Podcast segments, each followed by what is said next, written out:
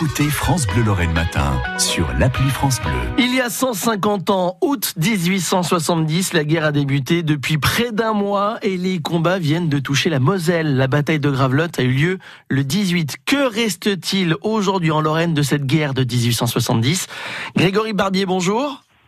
Bonjour. Vous êtes journaliste à l'Est républicain. Vous êtes également l'auteur du podcast Les grandes histoires de l'Est, hein, dont le dernier est consacré à la guerre de 1870. La première chose qu'il reste de ces événements, de cette guerre, la plus flagrante, j'ai envie de dire, c'est la forme des départements lorrains. Oui, alors parce qu'en fait, euh, les, départements, les départements lorrains, leur forme n'a plus bougé depuis 1870. Avant, c'était euh, c'était assez simple. Hmm. C'était, euh, on avait les Vosges, on avait un département au-dessus qui s'appelait la Meurthe, on avait un département au-dessus qui s'appelait la Moselle. Les trois reliaient la Meuse d'un côté et euh, l'Alsace de l'autre. C'est comme si on avait un peu trois, euh, trois rectangles. Et en fait, tout part de la volonté d'Adolphe Thiers de garder Belfort. Oui, alors Belfort qui a tenu les combats hein, pendant euh, pendant cette guerre de 1870, qui n'est jamais tombé.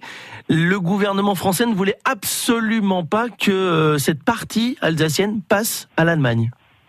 Non, alors ce qu'il faut dire, c'est que Belfort était en Alsace à l'époque. Hmm. Et en fait, Belfort a beaucoup résisté, contrairement à Metz, par exemple. Et en plus, militairement, c'était un peu plus avantageux de- d'essayer de, garder Belfort que de garder Metz. Donc Adolphe Thiers a joué là-dessus. Il a dit à Bismarck, je veux garder Belfort, je ne céderai pas ni Metz, je ne céderai pas à la fois Metz et Belfort. Et du coup, côté allemand, on en a un peu profité pour dire, bon bah ok, vous gardez, vous gardez Belfort si vous voulez, mais euh, il y a des contreparties. Donc, euh, en plus de l'Alsace et de la partie de la Moselle euh, qui, euh, qui était normalement annexée, Mm. l'Allemagne a demandé des, des bouts de terrain supplémentaires, dont une bonne partie en Moselle, ce qui les arrangeait bien militairement, et aussi parce que c'est euh, industriellement là où ça se passait, c'est là où il y avait des mines. euh, Ils ont parti de- les parties les plus riches. Voilà.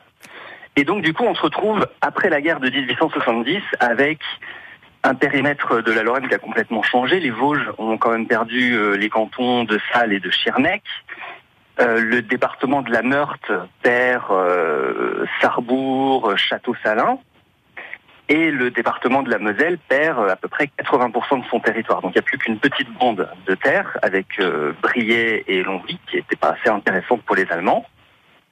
Et c'est là que l'administration française se dit, bon bah il nous reste un petit bout de département qui s'appelle la Meurthe, une petite bande de terre euh, qui nous reste de la Moselle. On va donc créer un nouveau département pour avoir une sorte de cohérence. Et ça va s'appeler la Meurthe et Moselle. Et c'est de là que vient le, département de la Meurthe et. Moselle. Et sa forme un peu bizarre hein, qui nous emmène jusqu'à la frontière ça. belge, à savoir qu'après euh, la Première Guerre mondiale, eh bien finalement, on va vouloir garder ses frontières à cause d'une autre particularité, une deuxième qui persiste encore aujourd'hui, c'est le droit local.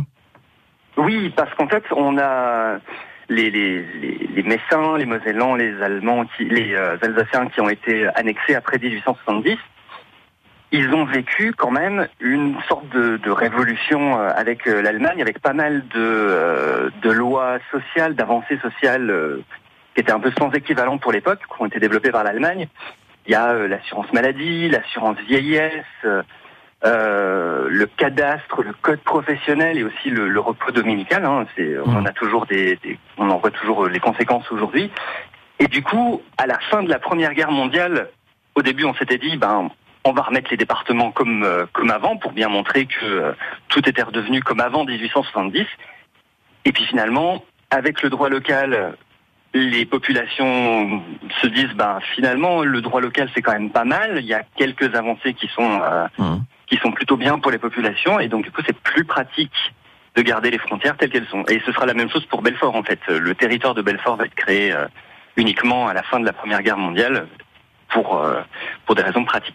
Pour des raisons pratiques et l'une des, des- des dernières conséquences qu'on peut voir encore aujourd'hui, eh c'est finalement avec euh, ce recul, eh bien on peut dire que Nancy doit son essor à cette guerre. Des grands noms sont arrivés. Nancy est devenue ce qu'elle est aujourd'hui à la suite de la guerre de 1870. C'est c'est ce que je dis dans le dans le podcast, c'est que Nancy n'a jamais connu période plus faste Hmm. dans son histoire, c'est assez paradoxal. Mais du coup, Metz est devenue allemande, Strasbourg est devenue allemande, il ne reste plus qu'une seule grande ville dans l'Est, eh ben, c'est Nancy. Hum.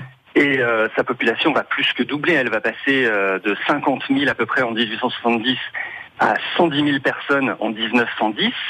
Donc la ville euh, s'étend un petit peu partout, on a euh, tout un tas d'avancées, et surtout on a beaucoup de gens qui sont en Moselle et en Alsace qui veulent rester français, et qui viennent, on a par exemple euh, un notaire qui quitte mmh. Beach pour s'installer à Nancy, qui rachète une cristallerie, un certain Jean Dôme, mmh. qui va faire deux, trois deux, trois trucs pas mal. Oui. Les chaussures André. les chaussures André aussi, son ancienne et, euh, et de cette époque. Hein, c'est un Alsacien qui a repris la manufacture euh, nancéienne de chaussures, plusieurs magasins, et qui a appelé ça euh, André. Et puis, bah, je pourrais en citer plein, mais les, les hauts fourneaux de Pompée qu'on fait le fer de, de la Tour Eiffel, ce sont aussi des Mosellans qui sont arrivés.